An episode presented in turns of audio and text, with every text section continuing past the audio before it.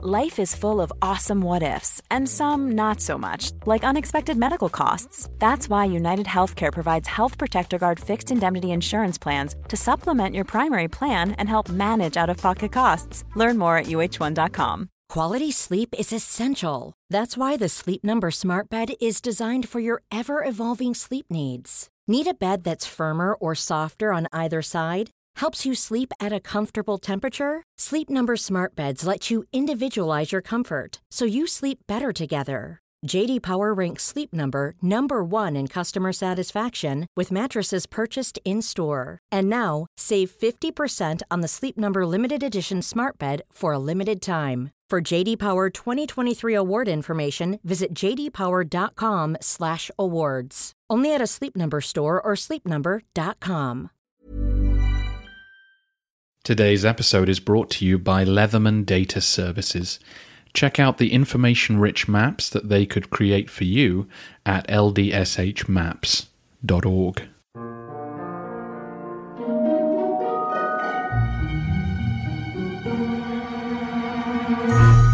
Hello, everyone, and welcome to the History of Byzantium, Episode 48 The Battle of Hieromyax.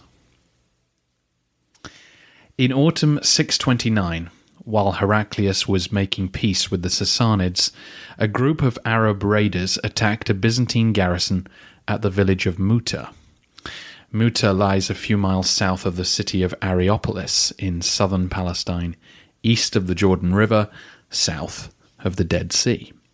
The Roman garrison was largely made up of Christian Arabs and was moving south to resecure imperial control of the area as Persian troops slowly withdrew.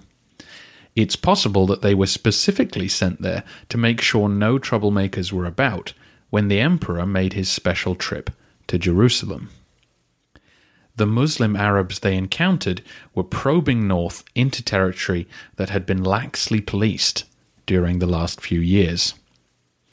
The forces involved were probably only a few thousand on each side. They fought a pitched battle, though, and the Byzantine troops were victorious.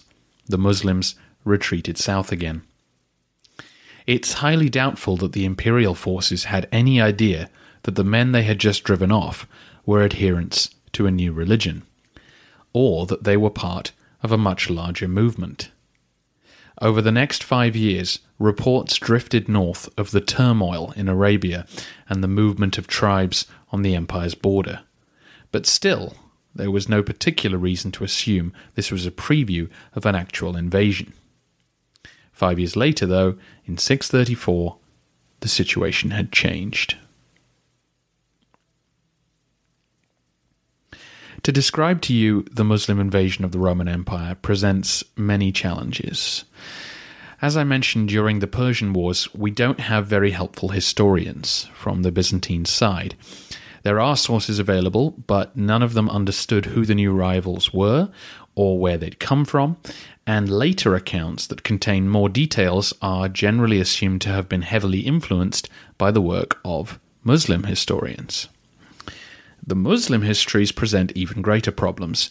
They are largely based on oral traditions of what took place and not written down until a couple of centuries later. Certainly, chronologically, they are a tangled mess, with the poor historians of later centuries left with no reliable way to date the stories they'd heard, and so forced to fit them into a narrative as best they could. I will go into all of this in more detail at the end of the century.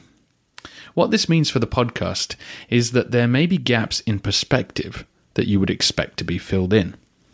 Uh, I can't claim to have done a great job explaining the Sassanid point of view, for example, on their wars with Rome, but generally I explained motives and I talked about personalities where I could.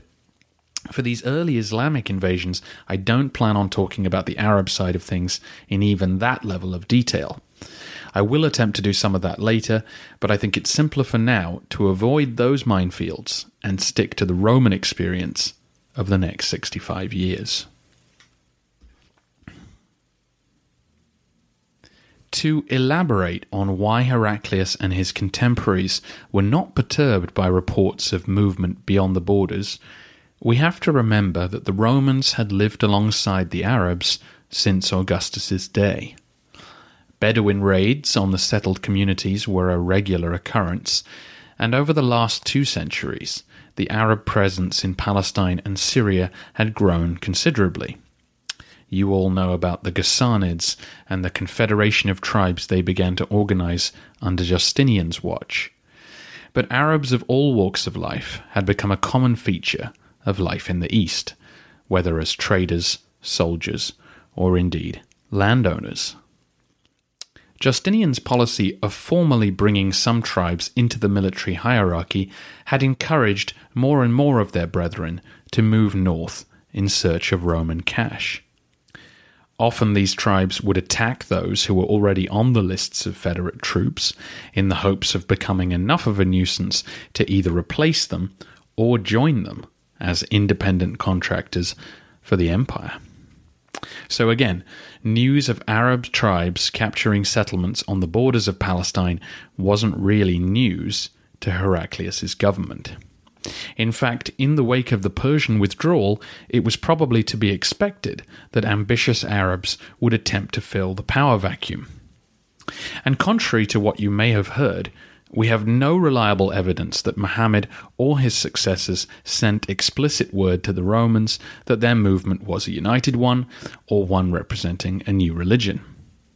And even if they had, it's doubtful that imperial agents would have been particularly concerned. The eastern Mediterranean had been the cradle of hundreds of religious sects for centuries. To follow what happened next, I have uh, reposted a map of the empire's eastern provinces at the website and on Facebook.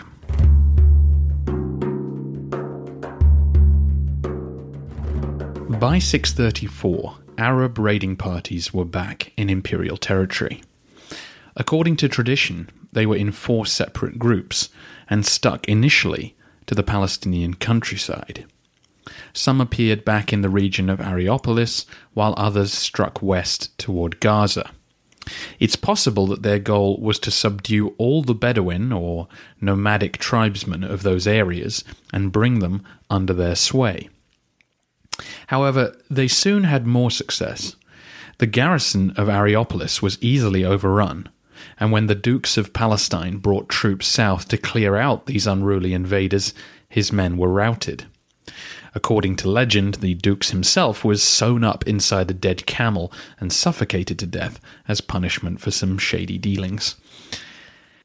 These were only relatively small defeats for the Byzantines, but they got the attention of Heraclius in the north. By June, his brother Theodore had taken command of regiments of the Army of the East and moved south to combat the raiders in the region between Jerusalem and Gaza, just the other side of the Dead Sea from Areopolis. Theodore probably led 10,000 men and was looking to bring the raiders to battle and drive them out of Palestine for good, the traditional way to deal with larger Arab raids. The Muslims, however, had just been reinforced. Commander Khalid ibn al Walid had broken off operations against the Sassanids in the deserts to the east and marched west to join up with the forces in Palestine. When the assembled troops lined up for battle against the Byzantines, they outnumbered them and defeated them sharply. Theodore was forced to retreat north at speed to tell his angry and now very concerned brother about the scale of the Arab invasion. This defeat left the countryside of Palestine at the mercy of the Arabs. Roman garrisons still held the walled cities, but the men inside could no longer easily communicate with one another many people began fleeing to the cities for protection, and joining them were the soldiers who had routed from Theodore's army, adding to the fear about the strength of these new arrivals. The confused state of Palestine led some local leaders to surrender peacefully to the invaders. Already, Bostra had been captured by Khalid, its garrison presumably shocked to see an army appear from the direction of Persia. But after Theodore's defeat, Scythopolis and Pella both came to terms and accepted Arab garrisons. It's not clear exactly what Heraclius did during this year, other than sending word to, to, gather an army, but traditionally he is reported to have begun ordering specific commanders to be put in charge of the defense of individual cities, and perhaps making speeches to the inhabitants of cities he was passing through that they should help defend their walls. This doesn't seem an implausible suggestion, because Heraclius's behavior over the next few years indicate that he hoped to wear the Arabs out. Perhaps still seeing them as merely raiders, he probably thought that if cities could deny them for a year or two, they would either leave or fall prey to counterattacks. Certainly, sieges in the summer heat would not have been comfortable. However, the citizens of the Levant had learnt a very different lesson than the ones Heraclius was trying to teach. As you may remember during Khusro's great invasion of 540, most cities were more than happy to pay the Persians for the right not to be sacked. The same dynamic played out in 613 and afterwards when Shahrbaraz showed up on their doorstep. It made more sense then to peacefully accept Persian occupation rather than hold out for imperial aid that might take up to a decade to show up. The Arabs were seen in a similar way, and many thought it better to make friends with them rather than hold out and be slaughtered. Disaffected Jews and Monophysites, of course, had very good reason to see the departure of imperial officials as a good day for them. And the corollary to this is that the one city which had put up stiff resistance during those campaigns was Jerusalem, which of course had been rather brutally sacked back in 614.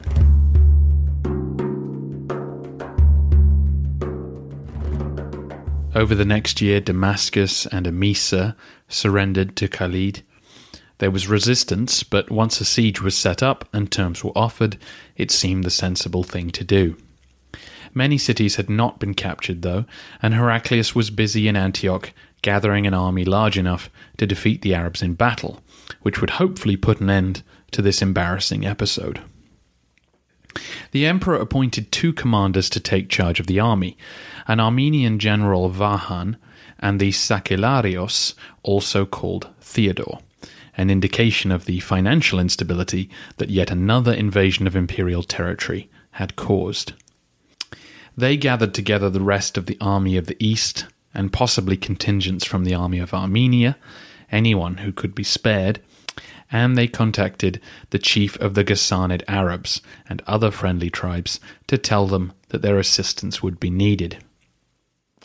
The Roman army made its way to the camp of the Ghassanids at Jabia in the Golan Heights, not that far from the Sea of Galilee, in between Scythopolis and Bostra on the map. As the Roman forces moved south, the Muslims ordered their men occupying Damascus and Emesa to abandon the cities and come south to regroup. They took up positions in the canyon of the river Hieromyax, or in Arabic, Yarmouk. I found when researching this episode that the place names of various battle sites across the Roman Near East were all listed with their Arabic names, which is jumping the gun a little, I feel, the Battle of Yarmouk is, of course, how this confrontation is now known, but in a moment of petty pedantry, I decided to name this episode after the Byzantine name for the river. This position in the canyon blocked the easiest path to the rest of Palestine. There were two other rivers nearby, both of which ran through narrow ravines on the sides of the plain on which the battle would eventually take place. There is a modern photo of the area at the website and on Facebook. Each side now had about 20,000 men. Again, if you are a history book reader, you may see reports that the emperor gathered 40,000 or 80,000 or even more than 100,000 men. But these are estimates clearly influenced by later realizations of Islam's importance. Surely the Romans gathered every man under arms to fight the great Muslim armies. But in reality, of course, it was not clear that this was the giant threat it turned out to be. And more importantly, the Romans had only been able to conjure up 50,000 men to take into Persia during the Great War. At this point, with Heraclius trying to bring the budget back into line, 20,000 represented about all he could spare from the armies of the East.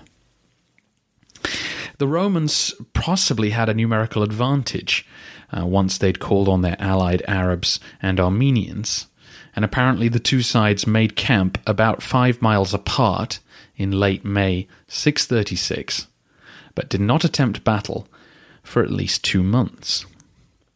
Vahan and Theodore may have been trying to find a diplomatic way to disperse the Muslims.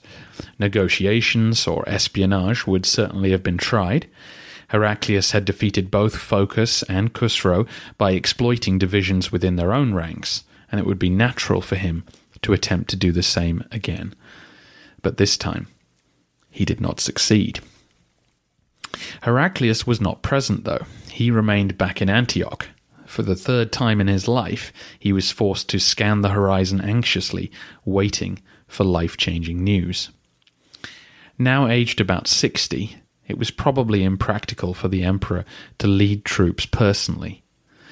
The sources talk about him feeling his age, and it's possible that he suffered from dropsy, or a build-up of fluid beneath the skin, which would have made riding around quite painful. There are various stories about Byzantine disunity, that supplies were not forthcoming from Damascus, that troops tried to proclaim Vahan emperor, that the Ghassanids disobeyed orders or indeed fled. Some of these may be true, some of these may be fiction. It would not be a stretch to imagine that there were supply and communication issues given the sudden and unexpected nature of this new conflict, but we're suspicious of any excuses in the sources that might be trying to explain the coming Byzantine defeat. As the summer dragged on, Muslim reinforcements began to trickle in, which may have convinced Vahan that it was time to cease talking and begin fighting. It's not clear how long the battle took, but the major engagement seemed to have covered about a week. Each day would bring losses to both sides, but no major advantage gained. It would make sense from the Byzantine point of view to keep pushing the Arabs, but never going for a decisive blow that could risk a loss on their side. Again, from their point of view, if they could just break the Arabs and make them run, surely they would head back to their Arabian bases and uh, this whole episode would dissipate. The Muslims adopted a defensive position and bore the brunt of several Byzantine offensives. Each side had large contingents of infantry, which locked horns but couldn't make much headway against one another. The Byzantine cavalry was able to push back its Muslim counterpart on multiple occasions. In the Arabic sources, the defenders either managed to summon up the courage to defend their camp each time the Romans advanced, or in other tellings, it was the women of the camp who chastised the men to uh, make them turn and face down the Roman cataphracts. Another explanation, perhaps the most credible, is that after being pushed back by the better trained Roman cavalry repeatedly, the Arabs had set an ambush within their camp after several days of these cavalry engagements. This included tying their camels together like a defensive wall and hiding soldiers behind them ready to pounce on the unsuspecting Roman cavalry. Whatever really happened, the crucial turn of the battle does seem to come when the Roman cavalry were driven off. Traditionally, credit is given to Khalid, who managed to encircle the Byzantine horse archers during one attack, cutting them off from their own infantry. The Romans who could broke and fled from this encirclement, and Khalid sent half of his cavalry in pursuit to drive them away from the battle. Now isolated, the imperial infantry was soon attacked on the flanks by the remainder of the Muslim cavalry and began to suffer heavy casualties. It's not clear whether the Byzantine foot soldiers panicked and fled during that day, or if they waited until night and only then took their desperate position as a reason to make a run for it. Either way, the Muslims had occupied the only bridge across the river and then began to storm the Roman camp. Cut off from both lines of retreat the hapless foot soldiers ran headlong into the ravines. Some made it safely across the rivers, but many tumbled off the sides in the chaos and fell to their deaths. The casualties from the battle and the retreat were very high, and the Arabs were ruthless in their pursuit. Playing for keeps, they had been instructed to hunt down every soldier that they could. Some were taken prisoner, I'm sure, but if the plan was to cripple the Roman military in Syria, then it worked. The discipline of the Arabs in creating maximum casualties turned this from a great victory into a decisive one. This was exactly why the Roman army of the Strategikon era avoided decisive battles. Highly trained soldiers were hard to replace, and after plague and 30 years of war, these men would prove to be irreplaceable. We don't hear of Vahan or Theodore again, so we can assume they died in the fighting or the retreat. So thorough was the Muslim pursuit that it seems like only 180 miles north at Emesa were Byzantine deserters able to properly regroup.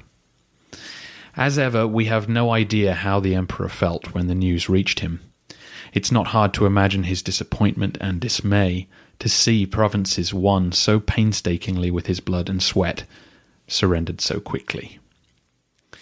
But again, you have to wonder how he saw this on a more existential or spiritual level. Why had God now forsaken him after supporting him for so long? Of course, Heraclius was in a strange position of having seen all of this before. He was in charge when the Roman military had been utterly routed by Shahrbaraz and the Sassanids, and in the same region too so he was at least in a position to know exactly what to do next. Syria had to be abandoned.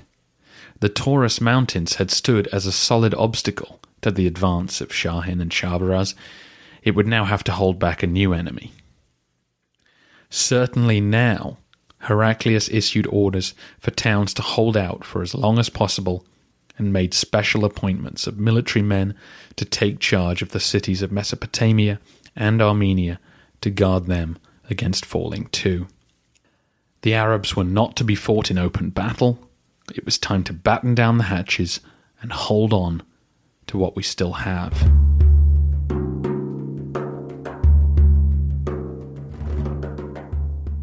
Heraclius agreed a truce with the Muslims in 637 to allow the residents of northern Syria the chance to move north into imperial territory.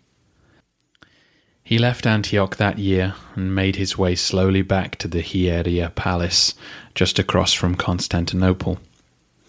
His route took him first into Cilicia, the strip of land between Antioch and the Taurus Mountains, where he apparently tried to create something of a no man's land to thwart any Arab attempts to follow him into Anatolia. He had a fortress or two destroyed, including allegedly the city of Melitene, he ransacked the countryside and certainly ordered any troops there to abandon it and cross the mountains. He then made his way to Edessa to confirm the arrangements for the defense of the area before he made the trek across the mountains himself. Once there, he ordered a concentration of the remaining armies in Anatolia and ordered some more forts to be built in anticipation of further attack. He had suffered badly 20 years before from the Sassanids' ability to range across the area, and he was determined to put up a stout defense this time. It's worth commenting on the true cross for a moment. Restored to Jerusalem by Heraclius, of course, a few years earlier, the Christian histories state that the emperor picked up the cross as he retreated from Syria and took it back to Constantinople it's possible this was part of the arrangements of the truce, but considering Jerusalem is quite a way south of the Yarmouk battle site, and Heraclius was initially at least even further north at Antioch, it sounds fairly unlikely. Of course, the cross could have been put on a ship fairly easily, but that isn't mentioned. And the more you read about the true cross, the murkier the details become.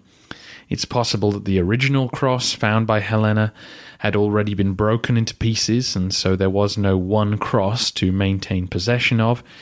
Come the Crusades, traditions emerge of the Christians in Jerusalem hiding their fragments of the cross from the Muslims, so who knows? It's not hard to imagine that Heraclius would want everyone to believe that the cross was safely in his possession. Just another PR spin on disaster for a man who'd been through this before. The majority of residents of Syria and Palestine quickly came to terms with their new reality. Damascus fell soon after the Battle of Yarmouk. Emesa did the following year in 637, along with Jerusalem and Gaza. In 638, the Muslims moved in force into northern Syria, taking Antioch, Veria, Cyrrhus, Hierapolis, to name but a few. And that same year, the Caliph Omar himself visited Syria to begin the administration of the area and to visit Jerusalem. Some coastal cities hung on for a little while longer and were resupplied by sea. Caesarea Maritima held out until 640, along with Beirut, Gabala, and Laodicea. With no likelihood of a relief army coming to the rescue, resistance in most areas quickly evaporated. Antioch rebelled shortly after accepting submission, but it was an exception. The garrison troops in Palestine who were able to withdrew to Egypt. The only good news for Byzantium was that when the Arabs entered the cities of Syria, Yersinia Pestis welcomed them with its ugly embrace. The Battle of the Yarmouk is one of the most decisive in Roman history. It's certainly on a par with Adrianople for how it managed to destroy an entire Roman army that was never adequately replaced. The Goths still had to contend with both a Western and an Eastern empire, which kept them busy for some time. What made the Yarmouk so permanent a change in the military landscape was that later in the same year, at the Battle of Al-Qadisiyah, the Sassanid army suffered an equally catastrophic defeat, meaning that the Arabs would not be hemmed in on two sides there would be no major power for Heraclius to call upon to form another of his alliances with. Conversely, though, the Arab breakthrough in Persia and the collapse of the Sassanids that would follow did divert Arab energies toward Iraq, Iran, and beyond. Perhaps that actually enabled Heraclius' strategy of retreating behind the Taurus Mountains to take root. Heraclius was following a strategy that had worked for him before, exchanging territory for time. I doubt he knew that he was setting a precedent that would hold for centuries, or that the shock of the defeat of Yarmouk would entrench centuries of defensive warfare by a Roman military that was now determined to never offer open battle to the Arabs. The Emperor certainly knew that there would be no major counterattack in his lifetime. There was no more church gold to melt down. There was no reserve of manpower that could be risked in a strike against the heart of Arab power. It's doubtful that Heraclius knew where that was anyway, and if he did, he certainly can't have imagined trying to march to Medina. He was obviously not the man to undertake such a mission anyway. Old and ill, Heraclius had done what he could and returned to his palace, a somewhat broken man. It's a sad note to end on today, but I don't see from the sources what more the Emperor could have done. Next time, we will finally say goodbye to the Vasilevs and watch as the Roman world continues to crumble around him. A few housekeeping items before we go. One listener asked if the history of Byzantium.com could have better links to past episodes in case you need to jump back and find one of the maps. I've now added a recent episodes menu that should help with this. A big thank you to worldpercussion.net for the frame drum sound effect for the passing of years. And a bigger thank you to those of you who've left iTunes reviews. We'll make those walls nice and strong. Finally, do bookmark ldshmaps.org. You never know when you might want an information rich map for your dissertation, your project, or presentation. And Leathermans are history podcast fans like you, so they clearly know what they're talking about.